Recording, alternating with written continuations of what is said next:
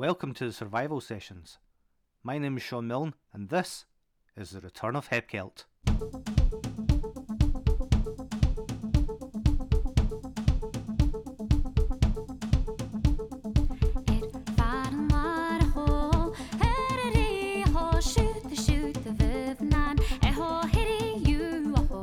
Hello and welcome to the Survival Sessions podcast.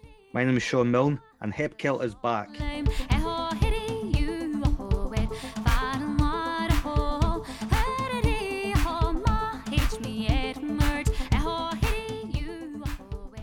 Today we have a very special guest indeed. Willie Armstrong, founder, piper, and director with the world famous Red Hot Chilli Pipers. Willie, thank you for being here. No bother, Shaun. You go Aye. from doing more than 200 gigs a year, touring the world, all these big events, festivals, to this desert, nothing happening in the pandemic. How, how do you cope with something like that? I'm probably quite pragmatic about the whole thing. I, I, my only, um, the only thing I'm taking away from it is that nobody that I know or nobody in my family have been affected by the pandemic and uh, health wise. I haven't lost them or anything like that. A few of my friends have had the coronavirus. Uh, they've been fine. They were uh, asymptomatic, so they were totally fine. So, before we go into the effects it's had in my life, I know before I tell you that it's had a, a bigger effect in a lot of other people's lives. So, I've, I've always tried to try to you know, keep myself as low down the priority list as I possibly can. For me, all it meant was that I mean, when we first uh, when it first happened, we were in America, uh, touring America. I think we were in Hershey, uh, Pennsylvania, and it was getting worse and worse. It, it, happened really quickly. We were told that our venues were sold out. Um, the way they promote them over there in the theatres. Uh, you speak to the, the promoter the night before, and he says, "Yeah, full show tomorrow. Um, the theatre's full." But as as the time wore on, after three or four gigs, the theatres were half full. And I was saying, listen, I thought this was sold out. Uh, and the promoters were saying, I think it's something to do with this this thing, the pandemic that's happening. People are scared to come out. And I was like, oh, right. So that doesn't really augur well for the rest of the tour. But then that was all taken out of my hands because two days later, the venue started to cancel. That's how bad it got. And then eventually, um, we took the decision that uh, we, we, get, we better get the band back to Scotland as soon as we can. And I remember when I was coming through the airports, uh, London Heathrow Terminal Five, there was nobody there. You would you would have been surprised if you'd seen a wolf walking past one of the the, the carousels. It was just then I realised this is pretty bad. But even then, I was thinking maybe two or three months we'll get into the summer and then we'll be back up and running. But just probably as everybody knows, it just got worse and worse until uh, obviously the vaccine hopefully is going to is going to save us and we can all get back to uh, what we're doing best. But again, I'll reiterate all I've lost is money. Um, all the things I've been doing, I've been catching up in all the wee jobs I was supposed to be doing in the house. And I really, it frightens me to think that I thought that I was going to do that in a weekend. It's taken me the best, the best part of the year to catch up on all the wee DIY jobs. Still been uh, speaking to the lads. It was great um, getting in there the last week to do some recording uh, and get the pipes going again. I had to blast, uh, blow the dust off the pipes, blow the dust off the fingers as well you know, in terms of keeping up the practice, keeping things tight and everything, you, you've not been like annoying your neighbours by standing in the street sort of 2 a.m. Yeah. in your boxers chanting on the way, no? Not at all. I, I, think when you're doing it every single day, most musicians will tell you it, it, it's your job, you know, so you have to keep on top of it. But then when you find out that your diary is completely empty, my mind was drawn to other things. I started playing a lot of outdoor tennis, which I've not really done before, and then obviously my stuff to do in the house. But one thing I've noticed that as, as pipers will attest, the, the first thing that goes is your mouth, the muscles around your mouth. They can't grip the mouthpiece. So when I come back from the, the practice the, or the, the recording uh, session the other day, my wife said to me, "Have you been? Have you been drinking?" I was like, "Yeah, wait, I've not been drinking." It was because I couldn't. I'd lost the, the, the, the use of my mouth. But I must say, uh, my fingers are seem to be a lot better. They seem to be a lot freer. It's probably just because I haven't been battering it three hours a day every day when I've been on tour. So I think there's a there's a kind of yin and a yang. So what happened then? You got a, a call from Hepkelt to say, "Would you be part of this survival sessions?" What was your immediate reaction? Yeah. So we've kind of shown, I'll just be honest with you, we've kind of stayed away from it um, completely. We, we, took the decision that when you're presenting, uh, the, the, the Red Hot Chilli Pipers are a live act. Um, it's more a show. Um, so when you go and see the Red Hot Chilli Pipers, we, we thrive on audience participation, and I, and I know I know an awful lot of other bands. It's exactly the same. So we always thought we'll stay away from the. I know other people were doing it, but and that's fine as well. I'm not going to uh, say that's right or wrong. Um, we just didn't think that if you're presenting a concert, a live concert, a live music, uh, you sh- you should be doing that, and, and you don't have any control. You can't say, well, uh, Mrs. Smith, she's going to listen to it on her laptop. Uh, Mr. McGovern, he's going to listen to it in his state of that Bang & Olufsen hi-fi. So we, we can't control that. So what we decided to do is, yeah, we are going to do this uh, Heb Fest survival sessions because of the allegiance we've got with Heb Fest. We've been up there a number of occasions. It's a great festival. It's a great island. And we thought, hey, we will do it. But what we're going to do is we're going to put thousands into the production. And that's what we've done. We got a new lighting rig uh, with our new lighting engineer, uh, lighting director, uh, and put as much into the actual visual aspect of what you can have given the parameters of what we what we were faced with. So I we, we, sat up the long sleepless nights um, on the phone. What can we do here? Can we do this? Yeah, um, right. Okay, let's go and let's practice that. What can we do with the backdrop? Let's get a really really nice backdrop. Uh, what about lighting designs for this? We'll bring the dancers in as well because again that adds to the visual thing, and you're not completely reliant on somebody's speaker system uh, on their laptop or their Bang & Olufsen hi-fi. So we, we threw the we absolutely threw the kitchen sink at it, and I'm glad we did because it got us out of our shell. It got us back together again. It got us playing music. Uh, and I remember when I left the studio over in Springburn in Glasgow, after uh, being in there for two days solid, we came out and after a wee spring in my step again. And I am I'm really glad. And again, it's a legacy. We can look back in that in years to come and say, okay, that's it. Survival sessions for the HebCelt uh, 2021.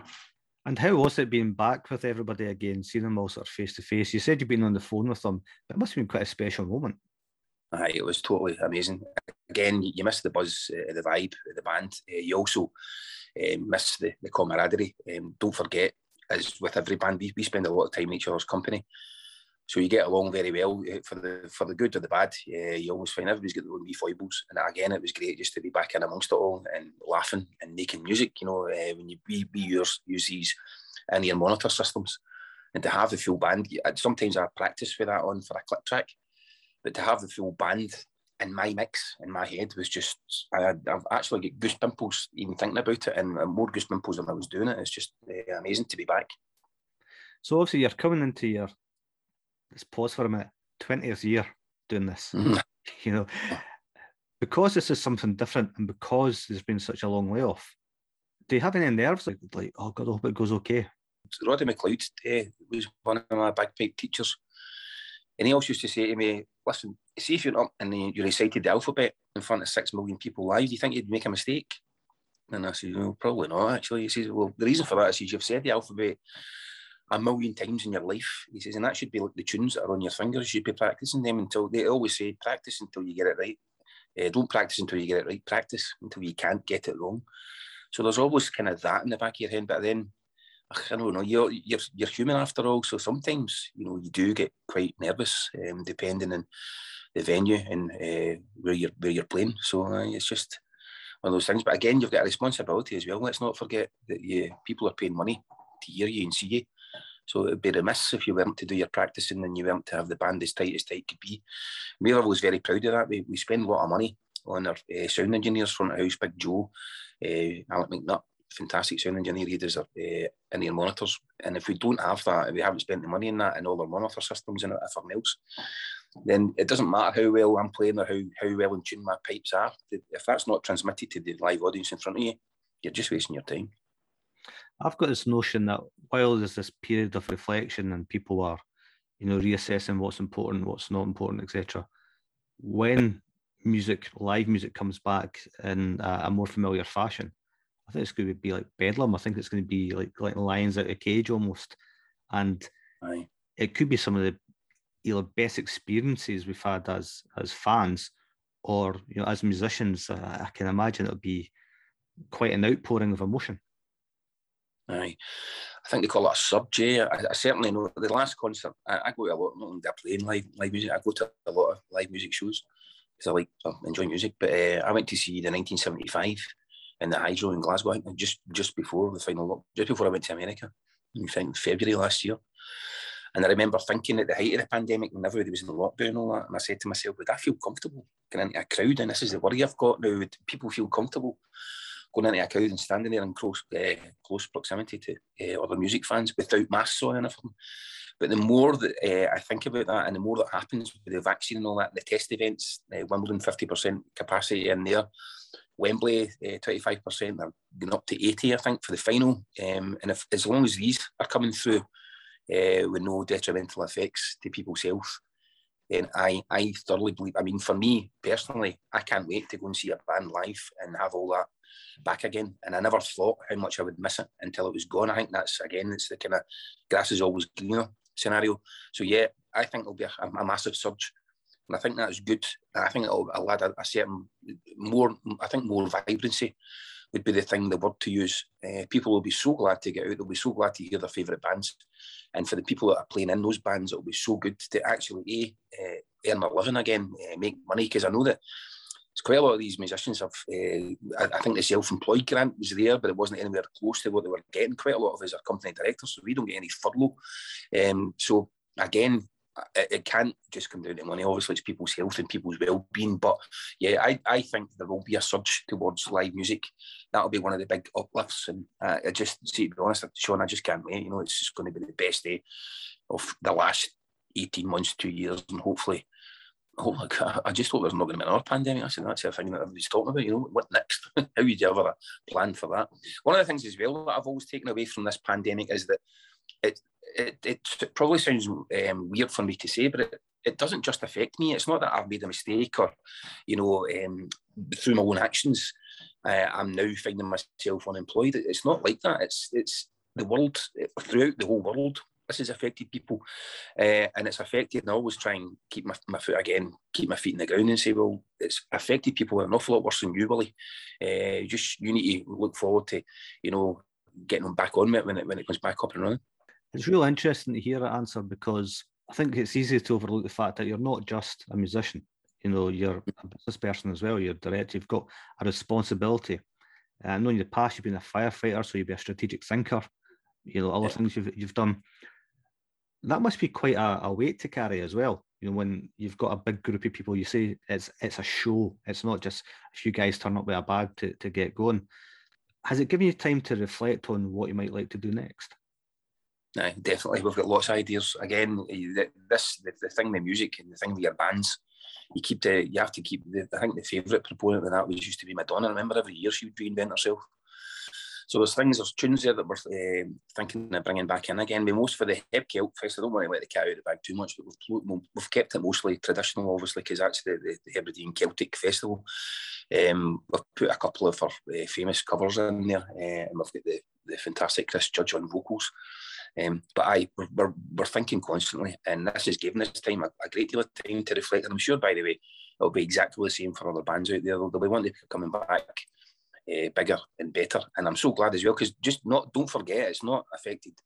And the music side of things, it's not just affected the musicians, the people on stage. Just think about all those people, the support people, the merchandise sellers, the the PA companies that put in PA. These companies, PAs cost an absolute fortune. Some like 50 grand for a sound desk. All these sound sound desks are sitting undercover just now, making the, the people who own them no money. You know, there's hundreds of things that have been affected by this. And I think that the, the, the pent up, um, I don't know, the, the, just for people to be get back in amongst it and hear their bands as they heard them, but also the band have get the bands will come back with bigger and fresher ideas, and perhaps for that reason, well, you never ever uh, say it out loud. Perhaps for that reason and that reason alone, that's probably one of the only things I can see positive coming out of the pandemic. People ask me all the time, you know, have you seen anything positive coming out of the pandemic? What about, you know, what you know, things that people do different? What we're doing just now, a Zoom meeting. My wife hasn't, she works in the Virgin Bank. She hasn't been into Glasgow for the last 18 months. She's been sitting in the kitchen. Um, and we're thankful for that as well. We've got a nice garden, we can go out and do, out and do that. But other people, they've got they stay in flats, multi-story flats or whatever. That must have been torture. But people say, well, it affect you? The, you know, the things that have happened. I say, well, I hope not. I says, I don't want to do any more uh, Zoom meetings. I want to go out and play my, my pipes to, to people.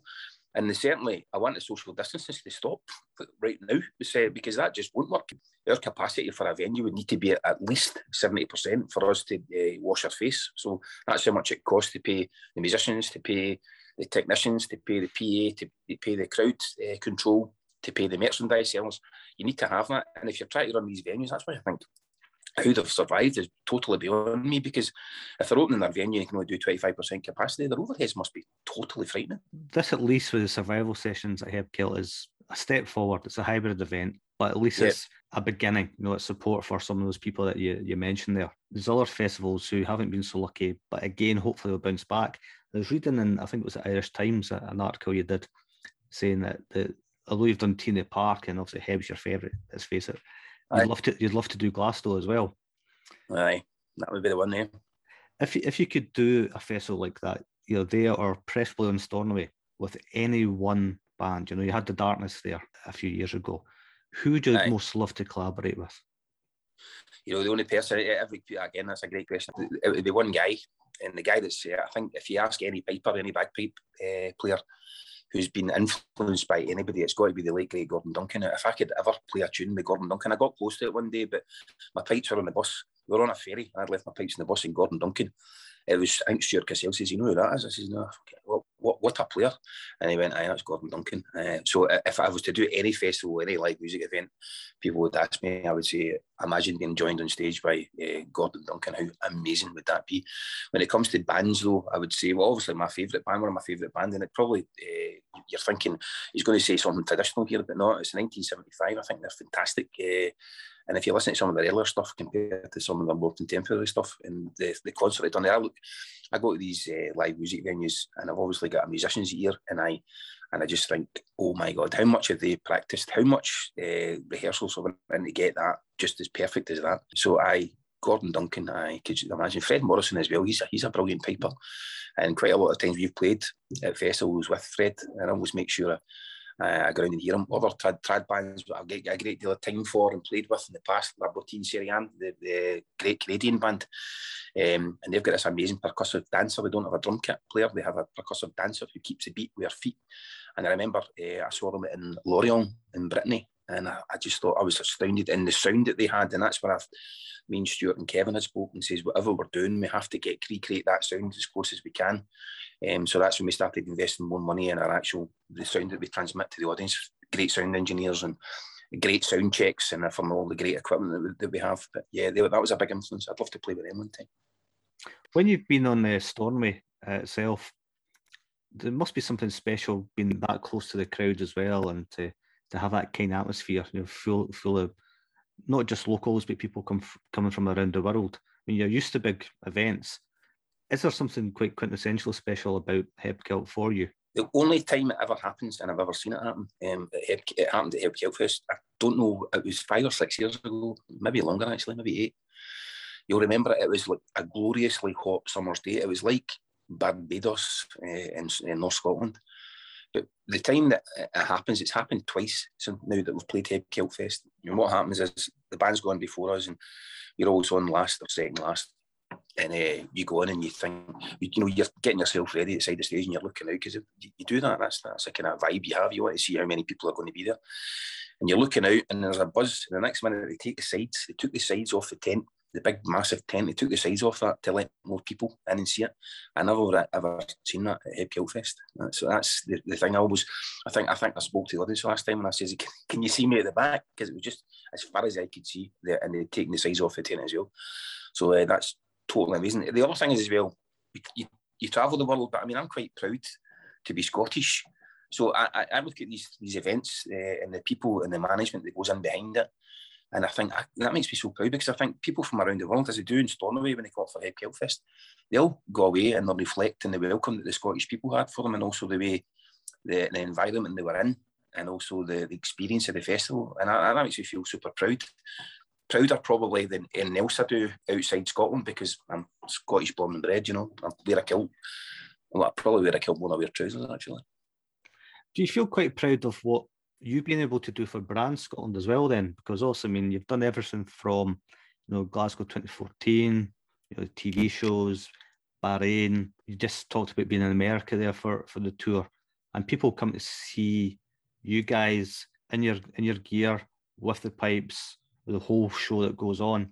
Mean, you're if you could bottle you, would be your very own sort of brand of malt whiskey, wouldn't you? So. Great question again, Shaun. It's more a brand now than it is a band. I think that was born more for the fact because when we started it, uh, Stuart, myself, and Kevin, twenty years ago, we had all played in the Scottish Power Pipe Band, and we liked the, the, the reason why we all still wear the black kilts, red sporran, red socks, black shirt, is we we always thought the Red Hot Chilli Pipers could be a kind of more entertaining uh, version of a pipe band. Now, pipe bands for me are super entertaining. Uh, that's because I play, I've played most of my life in pipe bands, so it's in my blood, it's in my family. but my wife and my daughters don't like pipe bands; they find it boring. Um, so the big thing that we thought, what, what can we do to, uh, to, you know, make this more accessible to the general public, who may well not be into the pipe bands as much as we all are. So we kept the uniforms, we kept the uniform aspect of, we also kept in a, a marching snare drum, um, which has always been part of the Red Hot Chilli Pipers sound, and again, that's unique to the Red Hot Chilli Pipers.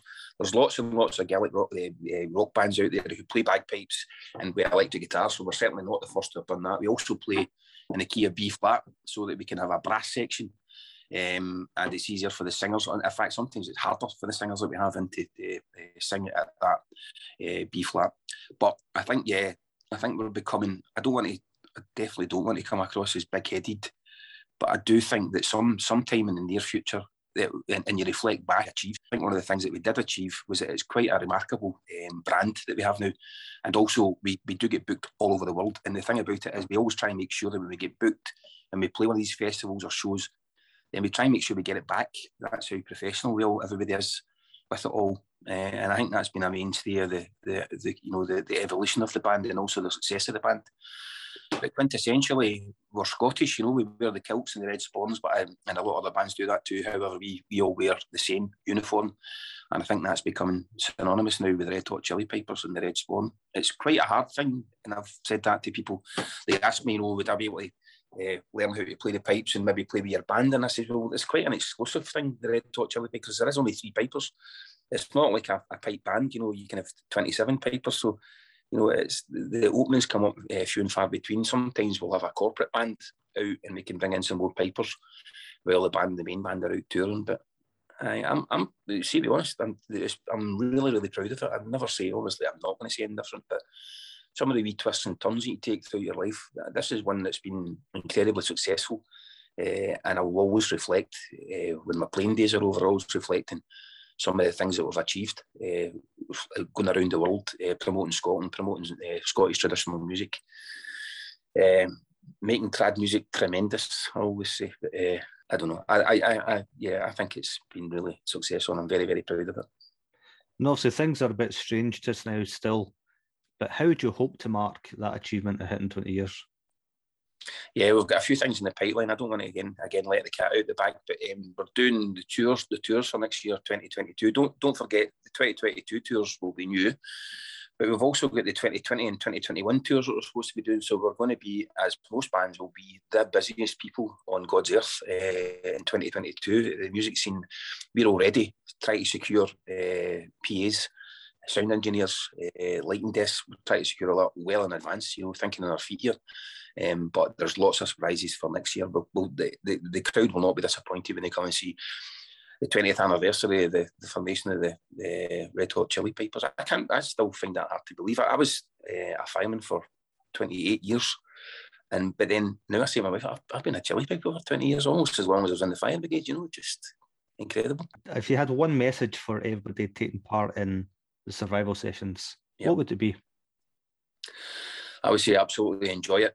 Um, again, uh, you've got to try and get your get your head around the fact that it's it's not in Stornoway in a big massive blue tent, but the, the bands that are playing there and the people playing in the bands have went to the nth degree to make sure that you know, the Stornoway, the Heb Celt Fest will still be very much at the forefront of people's minds by doing these survival sessions. And I've got to say, a brilliant idea, by the way.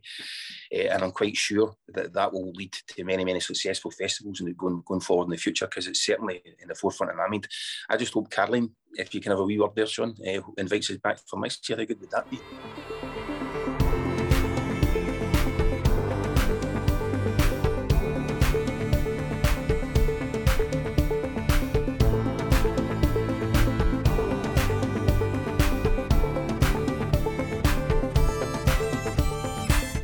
You've been listening to the Survival Sessions from Heb Celt.